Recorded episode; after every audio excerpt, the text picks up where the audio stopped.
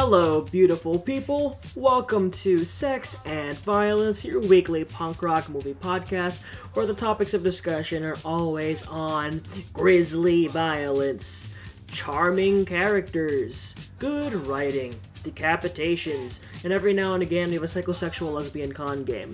I'm Gabriel Amara, I'm one of your hosts of the show, and this is another edition of our favorite, absolute favorite, and I guess only, sub-series, My Grody Valentine, where a special guest sits down with us and tells us a story about their favorite grody cult film. I think there have been some misconceptions before about what M G V movies are supposed to be, so all you really ever have to know is that it's the kind of movie that you want to show other people because you love it so much, but you don't trust their taste to appreciate it the way you do. Today's guest is a very, very great get for us. I'm thrilled that we got him at all. He is Matt Ramo. He is the co-host of one of my favorite podcasts, The Wave Back, brought to you by Geekade dot com. I'm a big fan of Matt and Chris Rendazzo's show, Wave Back. Give that a listen, you get a chance. It is just wonderful video game music all the time. And Matt brought to us Um, our first Oliver Stone film, which I guess is kind of surprising. Get ready for some twists and turns. This is one of the longest ones we've done yet because this, I this is a this is a twisty, turny, windy one. But um, I enjoyed the movie, and it, I hope you'll enjoy the episode. So I'll see you guys on the other side. Here is Matt Ramo.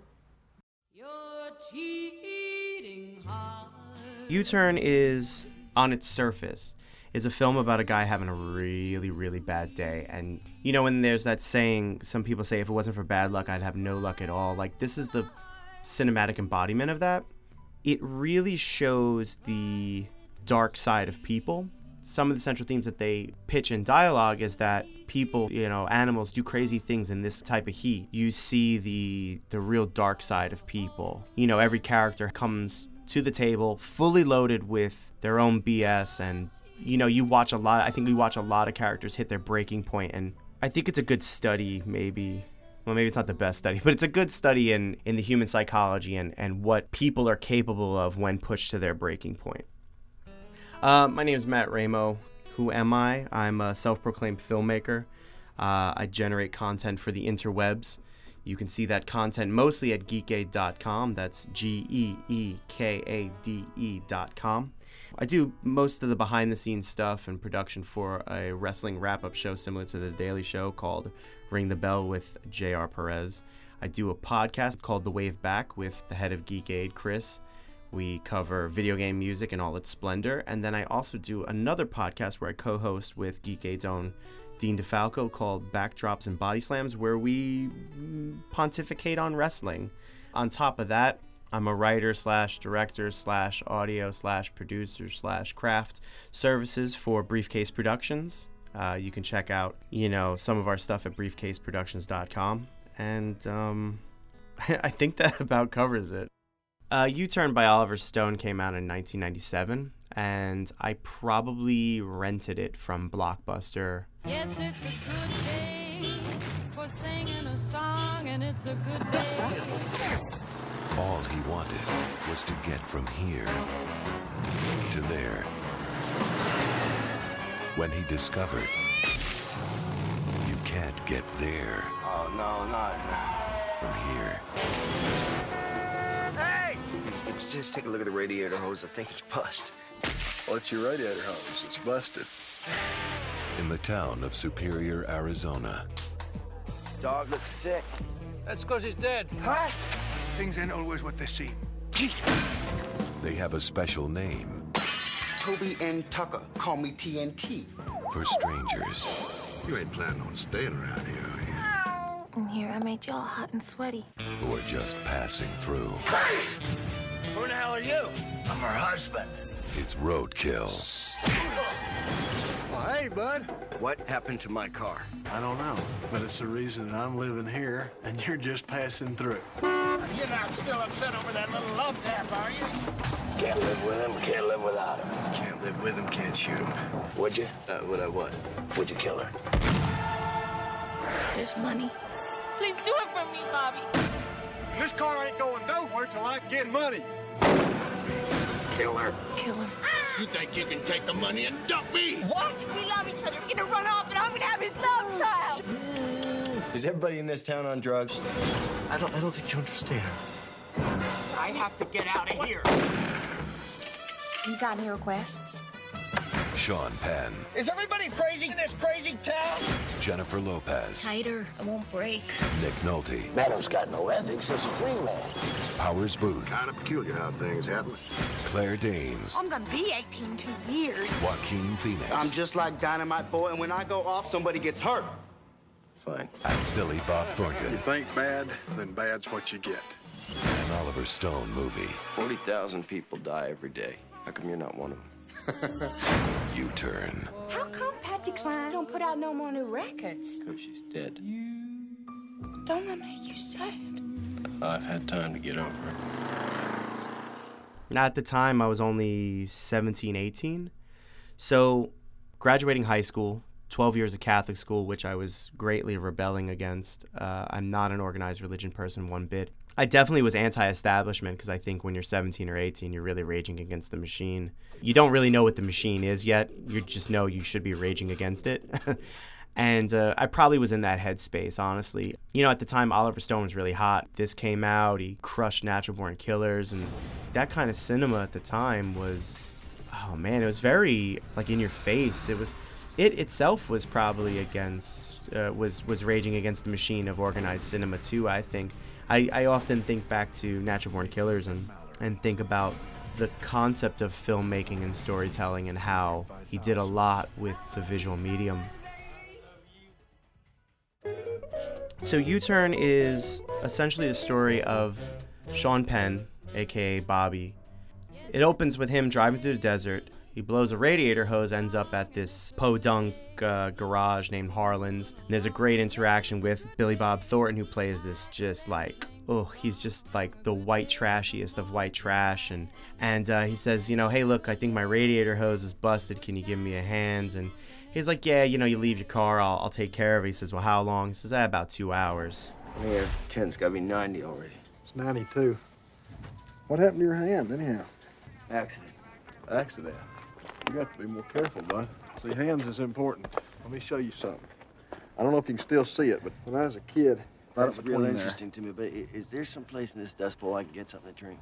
Well, there's a diner down there. It ain't much, yeah. Yeah. Us simple folk like it, you know. I'll be, I'll be back in a couple hours. Just be real careful with it, all right? Hey! Just a car. No, it's not just a car. It's a sixty-four and a half Mustang convertible. That's the difference between you and me. It's why you're living here and I'm just passing through. Bobby heads up to, into town. It doesn't even have one street light. It's like a main drag and that's it. A handful of storefronts, whatever. He really doesn't want to be here. He really needs to get moving and something is, something's chasing him perhaps. We get this visual cue from Bobby that he lost two fingers. His hand's wrapped up, so he's got his thumb, his index, and his middle sticking up out of bandages wrapped up in his hand. All of a sudden, then, he catches his first glimpse of Jennifer Lopez, who is playing a Native American woman, which, you know, in hindsight, it may not have been the best of choices, but I'm sure at the time it was like, well, she's hot, let's do it. And uh, she's carrying these really heavy boxes, so the smooth-talking Bobby, who's a womanizer, runs after, and he's like... Well, my mother told me never to accept offers from strangers. I'm Bobby. See? I'm not stranger. See how easy that was, beautiful? Do you have to call me that? Well, I don't know your name. Maybe I don't want to. Oh, maybe you wouldn't stop walking if you did. You're pretty full of yourself. Yeah, I like that about me, beautiful. It's Grace. Grace?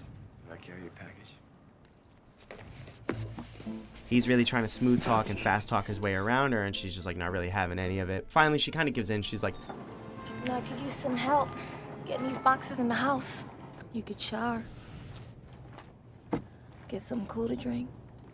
And in the shower, we see that his fingers have been cut off. He takes his bandages off, and then they do a flashback to him in an alleyway. It's raining, which makes no sense if you read the book. And he gets his pinky and his ring finger taken off with a pair of gardening shears from someone who says, Bobby, I want my money. You got that? I want my money. You're gonna get your money. You don't have to do this. You don't have to do this.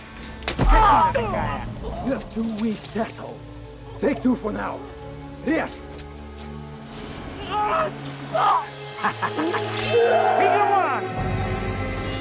When he comes out of the shower, he's all clean or whatever, and J-Lo's there, and and uh, you know, she gives him the lemon, the quintessential lemonade, and they do a little gymnastics, and then boom, he's like making out with her. All of a sudden, door swings wide the fuck open. Nick Nolte barges in. Grace! Jay, I thought you were in Phoenix. Who the hell is this? Who the hell are you? I'm her husband. Hus- oh, who saw that coming? So Nick Nolte punches Sean Penn in the face, despite him saying, like, look, I didn't know. So he punches him in the face, and he's like, you really thought I was going to let you leave here? Like, you know, while Jake is scolding Grace, Bobby takes his, he slim, slinks, and the word is slinks, out of the house. He's wandering along, and Jake, in his, like, giant Cadillac, try, picks up Bobby. He's like, look, man, I didn't know you were, you were, I didn't know she was married. I wouldn't have. He's like, nah, that's bullshit. You're the slimy type of guy that regardless you would have done it anyway. I smell it on you. And then Jake kind of says something to the effect of like, but that's who she is, man. She plays games like that. She drives me up a wall. I could just kill her. And they laugh and kind of insinuates that he's the type of guy, Bobby's the type of guy that could murder his wife and they could split the insurance money. Listen, boy, I got a fifty thousand dollars life insurance policy, and I would be more than happy to give the man who does her in a good chunk of it. Ken, I've done some things. I'm not a murderer. Oh. Oh, yeah. Well, how do you know if you never tried, huh? And that's it. And they that's like the end of the conversation. He gets dropped off in town. Bobby goes to a convenience store trying to get something to drink. At this convenience store, this podunk convenience store, there's a little Mexican woman behind the counter or whatever. He's got this backpack with him. He's been carrying this backpack the whole time. There's a ton of money in there. These two big biker dudes come in and they attempt to hold up the place. And, of course, the woman gives, like, you know, twenty bucks from the counter. And the guy turns to Bobby. He's like, give me everything you got. Give me the bag. Bobby does his best to keep it away, but he ends up getting fucking pistol whipped in the face. And they take the bag. Now, as they're running out, the woman behind the counter pulls a shotgun and blasts both dudes. In the process of blasting both dudes, she blows up the bag of money. Shreds it to bits and pieces because it's like buckshot. Bobby sees all his money is gone, and he's now up Schitt's Creek. He ends up going to a diner. He's waiting to get served. And then Joaquin Phoenix, Toby, Claire Danes, Jenny come in. Young couple. He's dressed very rockabilly, pompadour. And she's like this cute little whatever. They go sit down. Bobby's still waiting to be served. Toby goes to the bathroom. Jenny gets up seeing this stranger in town. And she starts chatting him up. Hey, mister, where are you from? Blah, blah, blah. You ain't from around here, are you? Where are you from? Oz. No, you ain't. You ain't from Oz. Oz is from that movie. You are too quick for me. Oh, no, no, no. Now, I'm seeing, but but I'm not believing. No, no, no. Mister, what do you think you're doing, my girl? And all of a sudden, Toby comes out, and he's pointing at her, and she's like, oh, Toby, it ain't nothing. Just as they get in each other's faces, Powers Boothe, who plays the sheriff, comes on in, and, of course, Toby, you get on. And he's like, yes, sir. He's just like, come on, Jenny. And he, like, grabs her by the wrist and drags her out. She's like, bye, mister. You know, like, oh, geez. He goes back down to the mechanic shop, who's now charging him more. It results in a power struggle where now Daryl has all the power, his car. And so now, essentially, he's stuck in this town with no money. Now, really strapped, he goes and visits Jake. And he's like, all right, look, you were serious about that. I'm serious about killing your wife. Let's figure this out. There's a lot of things. Now, the thing about, like, Oliver Stone is he's very visual, and I, I love it because, you know, when I'm sitting and having a conversation with someone, someone's talking about things and I'm visualizing them, and then we get this dream sequence where we find out that Jake was sleeping with Grace's mother and in actuality cheating on his other wife, and then he, at the same time, he would molest Grace as a child. So, yeah, there's that. Jake tells Bobby, go up to the house and get her to take you out to the, the Red Rocks or whatever, and you could do it out there. Bobby goes up there, and he can't bring himself to killing her, so he ends up sleeping with her. Grace then tries to flip the script and say, I wish that we could kill Jake because my mother used to say he had a ton of money, always had this money in the safe in the floor, and if we kill him, we could take the money, we could both get the fuck out of Superior. But Bobby turns down this idea of killing Jake at first. He tries to buy himself a ticket on a bus to get out of town. As he's leaving, This thug rolls into town, but like at the last second, the cop pulls him over and starts interrogating him, finds he's got a concealed weapon, and Bobby bounces. That's that, and he thinks like, oh, my luck's finally turning. Sure than shit, he gets sucker punched in the stomach by Toby. Toby ends up actually ripping up Bobby's ticket, drawing the last straw, like the straw that broke the camel's back, rather. He, he just loses his shit, and he beats the ever-loving piss out of Toby. Finally, Bobby goes to Grace and he's like, all right, we're going to, he calls her up actually. And he's like, all right, I'm going to do it. And she says, okay, we're going to, we're gonna, I'll leave the door open at night. You got to come at night and, you know, kill him while we're in bed or whatever. So he does, he sneaks into the house and they're like banging or something. Jake hears something, grabs his gun, which was actually Bobby's gun that Daryl had taken from his trunk and sold to Jake. So there's that. He gets the gun, he goes downstairs, he catches Bobby, and now they have this back and forth. In this great turn of events, which is really what ends up happening from this point on in the movie, is he just throws Grace right under the bus, and he's like, how do you think I got in here? He's like, Grace got me to try and kill you. Jake tells him, go, go kill her now. She has no idea what's going on. Meanwhile, Grace hears it. She goes and gets herself a fucking tomahawk and waits. Jake comes running in after he hears this loud commotion. He hears her screaming, and Sean Penn's on the floor, seemingly dead. And then there's this whole tussle. They end up killing Jake. They take the key, they find the safe, and there's just tons and tons of money. And in a great turn of events, they just have sex right in front of the dead body. He goes to Daryl's, he pays the money. They get in his car, and they drive off. And now they're in the desert, and they're talking or whatever, and they get pulled over by the cop. The cop knows exactly what's happened. And now he pulls his gun and he's like, Grace, how could you? You're supposed to run off with me. And there's this whole like conversation, and it's really high tension because he's got his gun on Bobby. Bobby thinks like, oh, hell, I was all almost out. And she flips on him. She's like, he made me do it. He killed Jake. He told me I had no choice.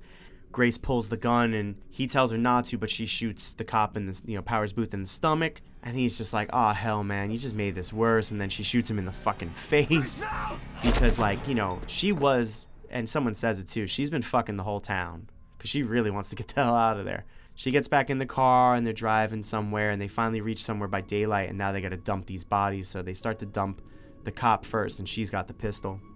And she's like, does this make you uncomfortable? He's like, oh, I'm just, you know, she's like, are you afraid that, like, I'm, you're going to turn your back and I'm just going to shoot you in the head? And he's, he doesn't really say anything, but, like, you know, he's thinking it. They're getting ready to pull the old man out of the trunk, and he elbows her in the face and takes the gun. And she's like, you fucking hit me. And she starts laughing about it. So he gets his gun back, and she's like, fine, if it makes you feel better or whatever. They chuck him off the cliff. Now both guys are down in this ditch, gulch, whatever you want to call it. Bobby is there at the edge, and he starts to turn around and walk back, and as he does, he gets pushed by Grace, and he just goes down into the gulch too. Now, he's at the bottom, and he's just busted the fuck up. She goes to his car and realizes he took the key out of the ignition. Keys are on him, so now she realizes she's stranded. She goes back over the edge, and she's trying to talk to him. His leg's busted, and he's like, you just... just get a rope and you just let me let it down and I'll, you know, bring me back up. And she's like, but you got the keys, throw the keys. And he's like, mm, I don't know about that. She eventually comes down to meet him. And as he's coming, as she's coming down, he goes for the gun because they put the gun there. And there's a struggle between the two of them. He's trying to choke her to death. She manages to get the gun. She shoots him. He chokes her completely to death. And then he slumps over, you know, gut shot, broken leg, fell down a, you know, a fifty-foot drop or whatever. And that's pretty much how the movie ends.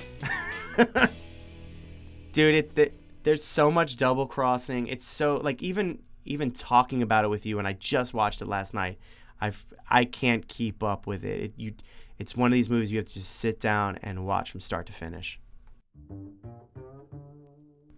Why It's My Valentine. Uh, between... the violence, um, and honestly the outright lust for Jennifer Lopez's character. I mean, there's nothing, there's nothing else to be said. Like, every person in this film comes from a different corner of the universe, and they all have a reason, which is all anybody really needs. They all have a reason to do what they do, and the unfortunate part is it's all dark.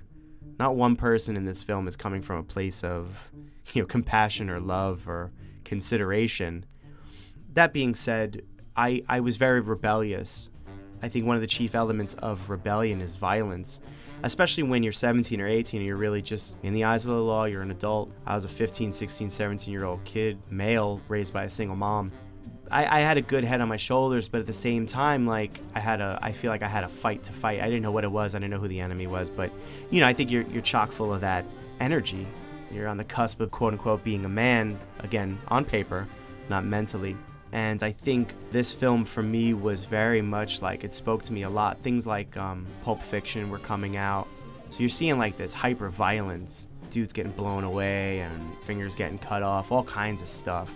And to some extent, like a, a level of sex, and not just sex, but like lust. None of these films had like love in them. I didn't have anybody over when I watched it. I think I, I think I watched it completely by myself, and I was to- so enthralled by it. But the funny part is, like, when I see a good film, I immediately share it with other people. I did that with Clerks.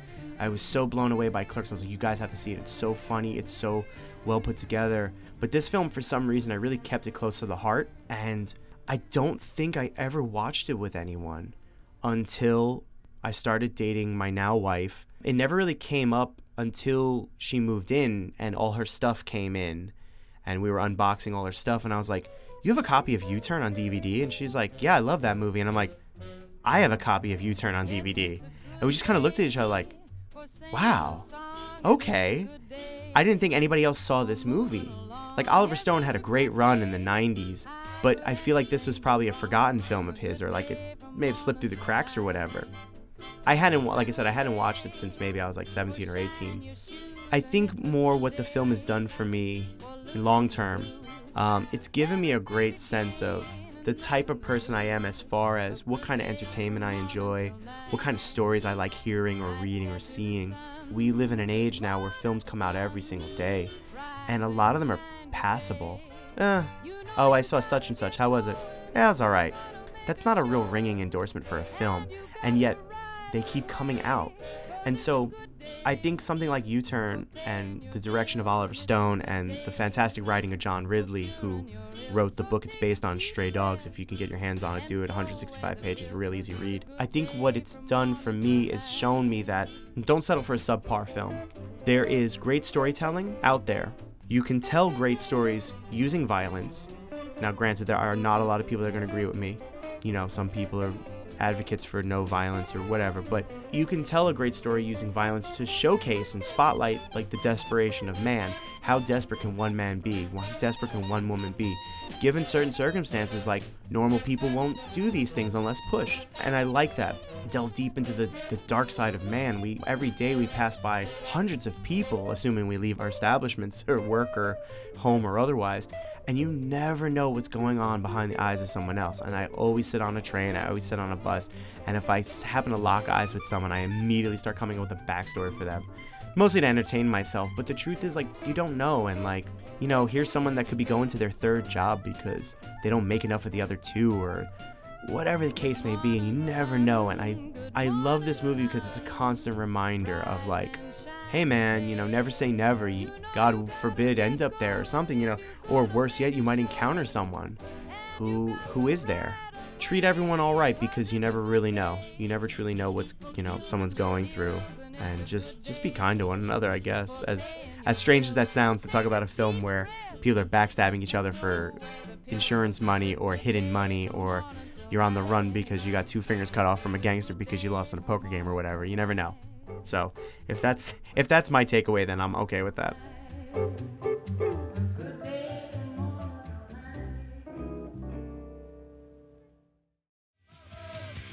That was fun. Thank you once again to Matt Ramo for guesting on My Grody Valentine and Sex and Violence. You can once again check out his stuff at geekade dot com, G E E K A D E dot com, or listen to him and Chris on The Wave Back podcast, or check out Ring the Bell, J R Perez, Backdrops and Body Slams, and his work on Briefcase Productions. That about does it for this week. You can find us on the internet at top gallant radio dot com. Follow us on the Instagram at Sex and Violence Pod, or send us an email at sexandviolencepod at gmail dot com. We'll be back next week with a guest, I think, and then we're back to the old rotation.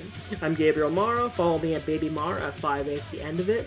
And see you guys soon.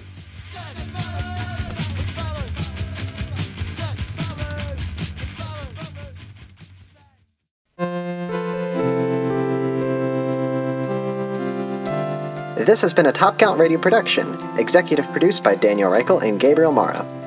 For more podcasting content, go to top gallant radio dot com.